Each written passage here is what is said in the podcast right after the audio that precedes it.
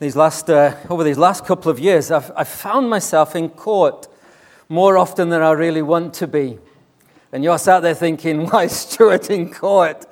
Uh, yeah, I'll let you think about that for a minute. I was there as a, as a witness on behalf of some friends that came to our church from Iran. And I was, uh, I was asked to go and represent them and to speak about them in, uh, in the court when they came to the tribunal, those that came to the, the court tribunals. And I found myself in court. It's a very interesting place, court. I'm really intrigued. The courts really, really intrigue me. They intrigue me because I've come to the conclusion whenever you walk into a courtroom, you're on trial. Well, no, I'm not. The plaintiff's on trial, the person being accused is on trial. But actually, everyone's on trial. Uh, in a courtroom, absolutely everyone's on trial. Let me tell you, the law is on trial in a courtroom. Is it fair or is it not? Uh, some, a couple that come to our mothers and toddlers, yeah, you know, I have to be really careful with my illustrations.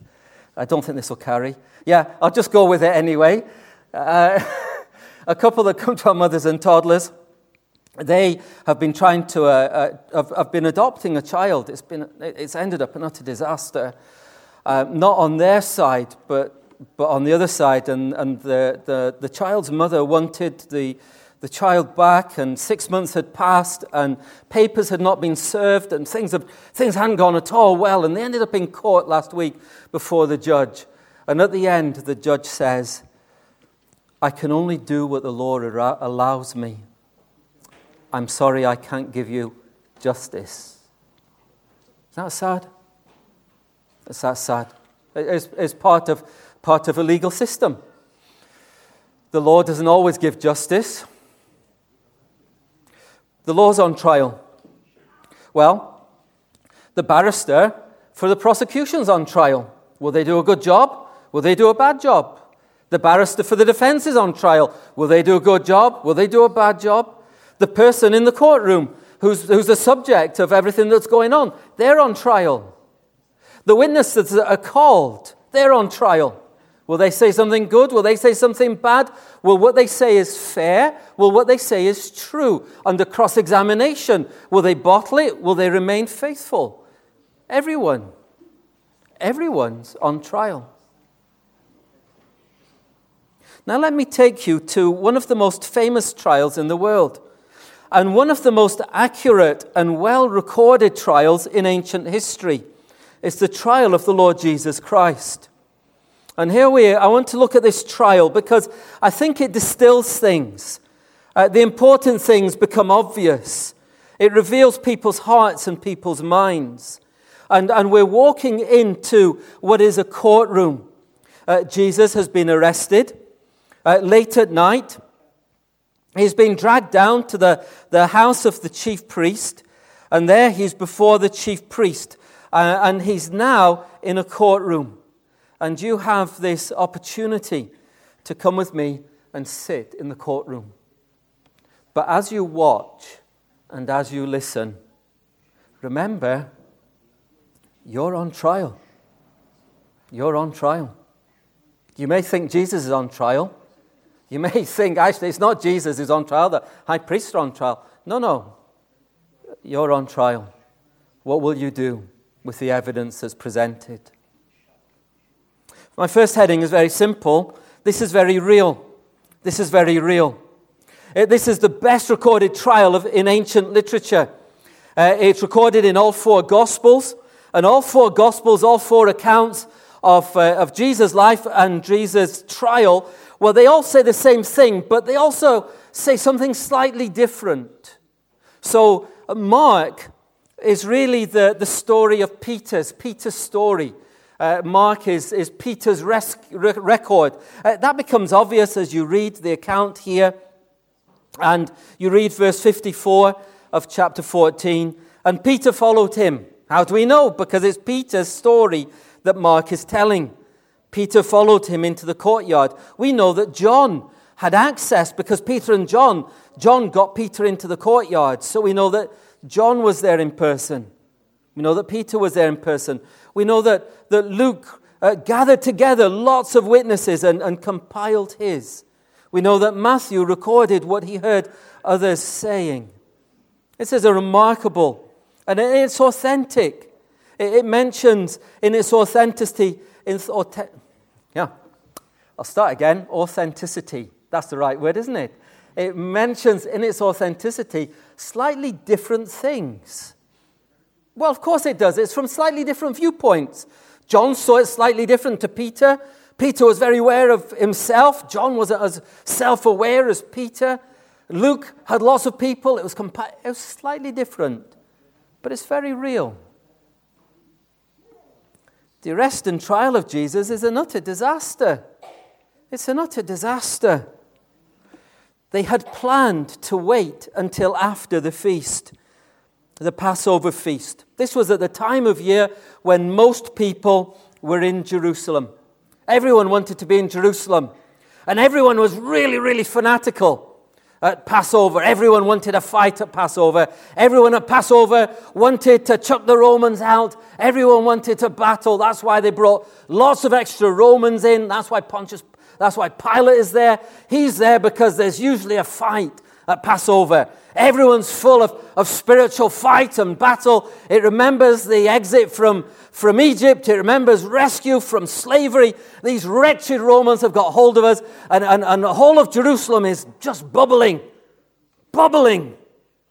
Jesus walks into it. Well, he doesn't walk into it, he rides into it on a donkey. And if things weren't wound up enough, now Jerusalem is at boiling point. The high priests say, Let's let things calm down. Wait till Passover's finished, and then we'll deal with him. But actually, God's got another agenda. And God's agenda is very simple Jesus Christ dies at Passover. Judas sets things going. He appears and he says to them, I'll hand him over, but it's got to be now. And they go, Yeah, okay, when you're ready. And so, on the very day, the very night before Passover, he appears in the midst and he says, I know where he'll be in a couple of hours' time. It's where he always goes. And they're pushed, their plans go out the window, and they start to run. They start to run to make sure that they can arrest Jesus Christ. But they've got a few problems about law and legalism and things like that. Who's going to try him? It's actually going to be three, two trials. Well, it's really hard to say because there's a civil trial and there's a religious trial, and the civil trial is in three parts, and the religious trial is in three parts. So there's kind of six trials. The problem is the religious trial, they can't condemn him into death and get him out and hung. They've got to go to the civil authorities for that. So they then got to have a civil trial. So they have a religious trial to condemn him, and then they've got to go and strong arm to get a civil trial and then get him actually executed. It's a mess. It's a mess. I want to just concentrate on part of the religious trial. We read that they're dragged before the high priest, first time. And they're dragged into his courtyard. We read it in verse 53. Before the chief priests and the elders and the scribes, everyone's been woken up, dragged out of bed, and there they are, dragged into the courtyard. And there they are before the, the high priest as part of the, the civil trial. The Sanhedrin is gathered. It's late at night. It's all wrong. You shouldn't try people at night, should you? under the cover of darkness. It's just wrong. You should try them in the daytime when people are awake and know when it's going on. But they're trying him at night. They try him in secret first, and then they try him with all the religious leaders, the Sanhedrin. It's all wrong. It's unjust. Who's defending him? Who's going to stand up for him? He has no defense, only accusers and their mates, who are the jury. It's all wrong. The injustice is obvious. To everyone who reads it, to everyone who looks at this, it's, it's deeply, deeply unjust. It goes against the principles of justice set out by God. It goes out against the principles of natural justice. It's all wrong. It's all wrong. My first point is it's real. It's real. This is the real story of a real man who lived just over 2,000 years ago. It's not fantasy, it's not made up. It's a real story about a real man who walked on this earth. Christianity is about real things, not about fantasy stories. It's about real people and real situations. It's not about myths and legends. It's about normal life, unremarkable life, unkind life at times, kind life at times, fair, unfair life. This is about a man who 2,000 years ago walked this earth. This is a story of how his life ended. The most remarkable man who ever lived. It's a real story. If you really begin to grasp that, you'll start to understand the Bible. This is about the Son of God in human flesh. This is about his end and how unfair it was. And it was unfair, and he allowed it to be unfair because he was taking your place. That's his claim. This is a real story. My second point is this is a very revealing story. A very revealing story. This is a, a trial, and it's called, but it's not called with the aim of finding out the truth. This is a trial, and the design of the trial is that no matter what, Jesus dies. No matter what, Jesus dies. That, that's why they called it. That's why they're doing it in this way. That's the intent behind it. Uh, fortunately, the trials I've been involved with, the intent has been to find out what is true. But when you find a trial where the intent is not to find out if something's true or not, but to end up with someone imprisoned or dead, something's gone seriously wrong, hasn't it? The chief priest, the whole Sanhedrin, were looking for evidence against Jesus. Not for him, not evidence to weigh, but against him. Right from the beginning. They just want to get rid of him, they just want to put him to death. These are not impartial people. These are, these are deeply, deeply biased people, not impartial in any way. And they just want Jesus shut up and dead. Let's just kill him. We'll go through the proceeds. Yeah, all right. We'll have a trial. We'll have a couple of trials. We'll, we'll make it at night so no one knows it's going on and causes problems. And then we'll confirm it in the daytime. Then we'll drag him to Pilate. And then we'll get Pilate and we'll shove his arm as high up his back as we can get until he really hurts and he feels that if he doesn't do what we want, then he'll die as well. And then we'll get him to condemn him. As long as Jesus is dead, that's all I want. They had a problem because they're trying to do it and retain some kind of dignity. And as you read it, it's, it's, it's an absolute farce. It's hysterical. They looked for witnesses, we're told. Verse 55 against Jesus to put him to death, and they found none. It's a bit of a problem, isn't it? Never mind. They got some to bear false witness against him. But they couldn't agree. They couldn't agree. They couldn't agree with each other. They couldn't agree with what he did, what he didn't do. They couldn't agree with what he did right. They couldn't agree with what he did wrong. And then some who were watching this going on, utterly frustrated with everything that was happening, they jumped up and went, Well, let me have a go. I think I can do a better job of a false witness than you. That's what happened. It says they rose up, verse 57. They've been watching this. This is not at all fair. They've been watching this and they go, Well, I, I can do a better job than any of them. They jumped up. They said, Right, okay, this is what we heard. They says, Ah, this is what we heard. We heard him say, He will destroy this temple that has been made with hands, and within three days, and he will build another made without hands. But even then, they didn't agree.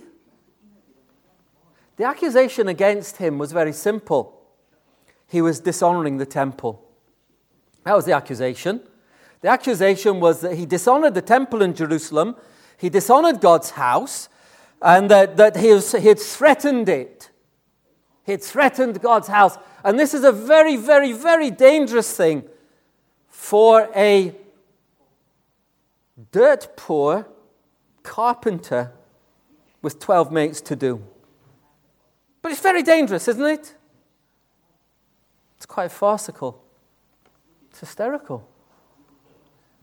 If it wasn't so sad, it would be funny. But even they couldn't agree. And then, Jesus, then the high priest stood up, verse 60, and he says, Do you have nothing to answer here? These people testify against you. And he kept quiet. He kept quiet. The high priest jumps up. He's deeply frustrated with everything that's going on, the utter farce that surrounds this. Everything's an absolute disaster. And he stands up and he says, Come on, perjure yourself. Perjure yourself. Say something that'll, that'll get you convicted so that we can get rid of you. We can't get anyone to say anything against you. Say something so we can nail you to a tree. And he kept quiet. Not a word. Not a word. It's very revealing, isn't it? But here we have, let me suggest, a blueprint of people who, who reject Jesus. And it might be you. Remember, you're on trial here. It might be you. It goes like this very simply I have an opinion. I don't like Jesus in any way. I've arrived at this opinion through my life, and I don't want anything to do with him. I think Jesus is irrational. I think that he's unreasonable. I, I just, I just, I don't want anything to do with him. I think he's wicked and evil, and I'm just going to reject him. I, have got good reason to reject him. Let me give you a few of my ideas on why, the, why I should reject him. Uh, and, and I'll reject him because um, uh, I, I don't like his view of marriage. Okay, so I don't, I don't like his view of marriage, and I don't want anything to do with someone who has his, his view of marriage. I, I don't like his view of women. I don't like his view of women at all. I don't like how he treats them. You know, there was one day, and there was a woman, and, and she, she came in and she wanted something, and, and he said, Well, you know, uh, should I really give you anything? And she goes, Even the dogs get something from under a table. Give me a little bit of something. And he agreed. And I don't like how he treats women, he treats them appallingly. I, I, don't like, I don't like what he does. I don't like what he says. I don't like what he says about treating the poor. I think, it's, I think it'll be a chaotic society. I don't think I, I agree with what he says about treating enemies and being gracious to them. I don't like that. I don't like what he says about rich people and how they should use their money. I don't like that. I like quite, I like my money. I don't want anyone else to have an opinion on my money. I don't want anyone to have an opinion upon my marriage. I don't want anyone to have an opinion on who my friends are and who my enemies are. Or I don't want anyone to have any opinions on me. I just don't like Jesus at all. I don't like him. And I, I don't want anything to do with him. All the while, they've never really actually read what Jesus said. They've never read how he treated women and how they treated him. He loved them, they loved him. In fact, most remarkably, the first people he saw, came to, appeared to on purpose after he was risen from the dead was to women. Remarkable. And marriage? that he wouldn't know best who created men and women? Well, and that he doesn't know what's best for our lives and what's best to give us health, what's best to keep us sane, what's best to keep us near to God, what's best to make society function. Not really interested in the evidence. It's just my prejudice. Is that you? Lots of people have an opinion on the Bible and have never actually read it. And the funny thing is, Jesus doesn't speak to them. Why should he? If you come with that opinion, why should he speak to you? Why should he speak to you? If your opinion is already you don't want anything to do with him, why should he speak to you at all? And so there are people, you'll, you'll meet them, they'll come into the church and they'll hear the wonderful good news of Jesus Christ, and they'll go out and they'll say, He never spoke to me. Well, why would he? Why would he? If you've already made your mind up, why would he listen? Why would he speak to you? Why would he reveal himself to the proud? We're told he reveals himself to the humble, to the contrite in heart. My third point revolutionary. Revolutionary. The trial isn't going well. The witnesses are incompetent, they're inept. The high priest must act. He jumps up, he demands, Jesus, perjure yourself, Jesus. Do you have nothing to say? Jesus keeps quiet. And then he asks a question Are you the Christ, the Son of the Blessed? And Jesus says, I am. And you will see the Son of Man sitting at the right hand of the power and coming with the clouds of heaven. The chief priest, he couldn't get his coat off fast enough. There he was. He was convinced he's ripping his coat off. He's ripping it into pieces, showing how upset he is, showing how terrible what Jesus has said was being said. And he rips it up. He rips it up in front of them. This is appalling. This is blasphemy. This is blasphemy. He's claiming to be one with God. Blasphemy. He's claiming to be the one the prophets spoke about. Blasphemy. He's speaking, he's claiming that one day he'll appear and judge the world. Blasphemy. Blasphemy. Do we need any evidence? We're done. Nail him to the tree.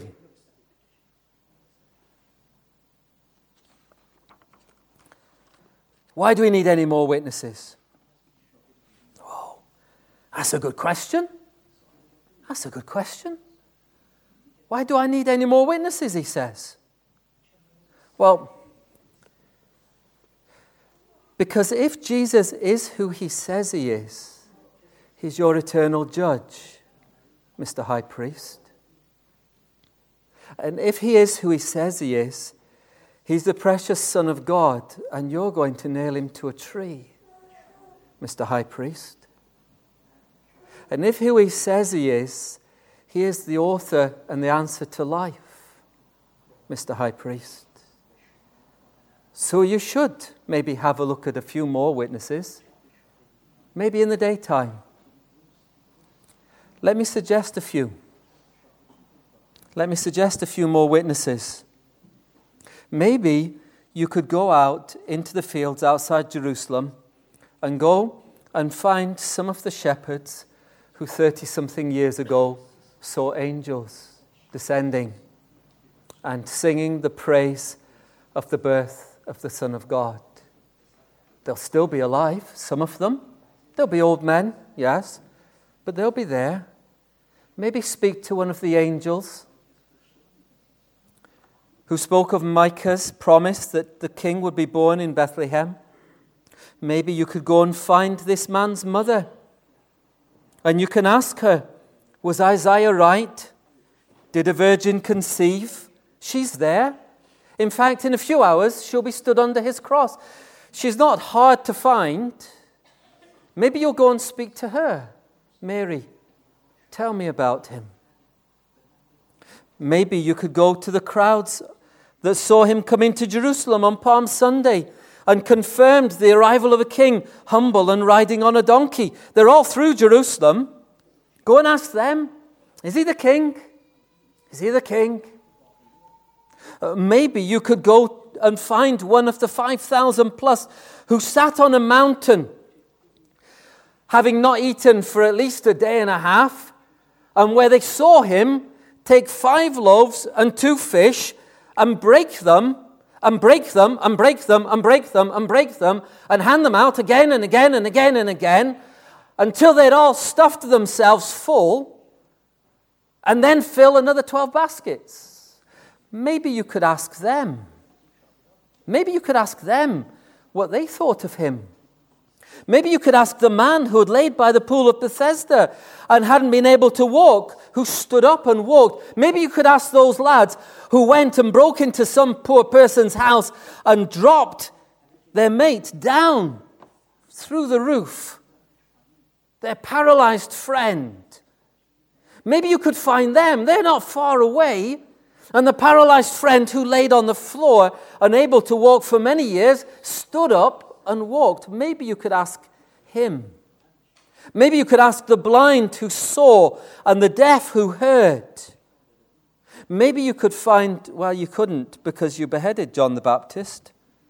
But you could find his disciples, James and John and Peter, who followed him before they followed Jesus and saw Jesus Christ baptized and saw a dove descend upon him and heard an angel from heaven declaring, This is my son in whom I'm well pleased. Maybe you'd listen to them. Maybe you'd listen to them. Maybe you'd listen to Jeremiah, who said that the end of the Messiah would be in a court of a murderous plot. Well, is Jesus Christ the Savior of the world? Is he who he claims to be? Is he the Son of God? Is he man's only hope for salvation? Well, you could ask all those people, but you don't need to stop there. You can open your history books and you can keep asking. John Huss, a preacher, was he the Son of God, the eternal Messiah? Martin Luther, John Calvin, William Williams, Daniel Rowlands. Maybe you could just walk around this church if you're not sure. You're not sure if Jesus really is the Son of God? Maybe just walk around the church and talk to someone. I find it helps. It's hard work. I know church is hard work. I know it is. And I know talking to people in church is hard work. But actually, people in church are really quite interesting people. And if you ask them the right questions, it's great to be with them. And maybe you could ask a question Do you think Jesus Christ is who he claims to be? And if so, why? Maybe you could ask me, and I would tell you. I would tell you about my life, not all of it, because I don't want you to know all of it. But I'll tell you about how I brought up in a Christian home and just rejected him. Well, I think he lived, but he wasn't important. I'll tell you how for many years I turned my back on him. I'll tell you how, up until the age of 18, uh, I really liked going to church because that's where my friends were, but didn't want anything to do with Jesus Christ at all. I could tell you about that. I could tell you about how, me got, how he got me onto the horn of a dilemma, how he, how he pronged me so I couldn't sit on the fence. And I had to make a decision to follow Christ or to follow a very pretty young girl. It was a problem for an 18 year old boy. How he asked me, Who do you really love? And who will save you? I could tell you. I could tell you. I don't make many right decisions, but I made one right one to follow Jesus Christ, the Savior of the world. And He's never left me, and He's never forsaken me. He is who He says He is. And through many years, He never left me or forsook me. And I sat there, and He never left me or forsook me. And I worked in fields, and He never left me or forsook me. And I became the pastor of a church. And he never left me or forsook me. And I became a pastor of a slightly bigger church with a few more problems. And he never left me or forsook me. And I'm now 54 years old. And he's never left me or forsaken me. And I look forward to tomorrow in the belief that he'll never leave me or forsake me because he's the Savior of the world. Do you know him? I commend him to you.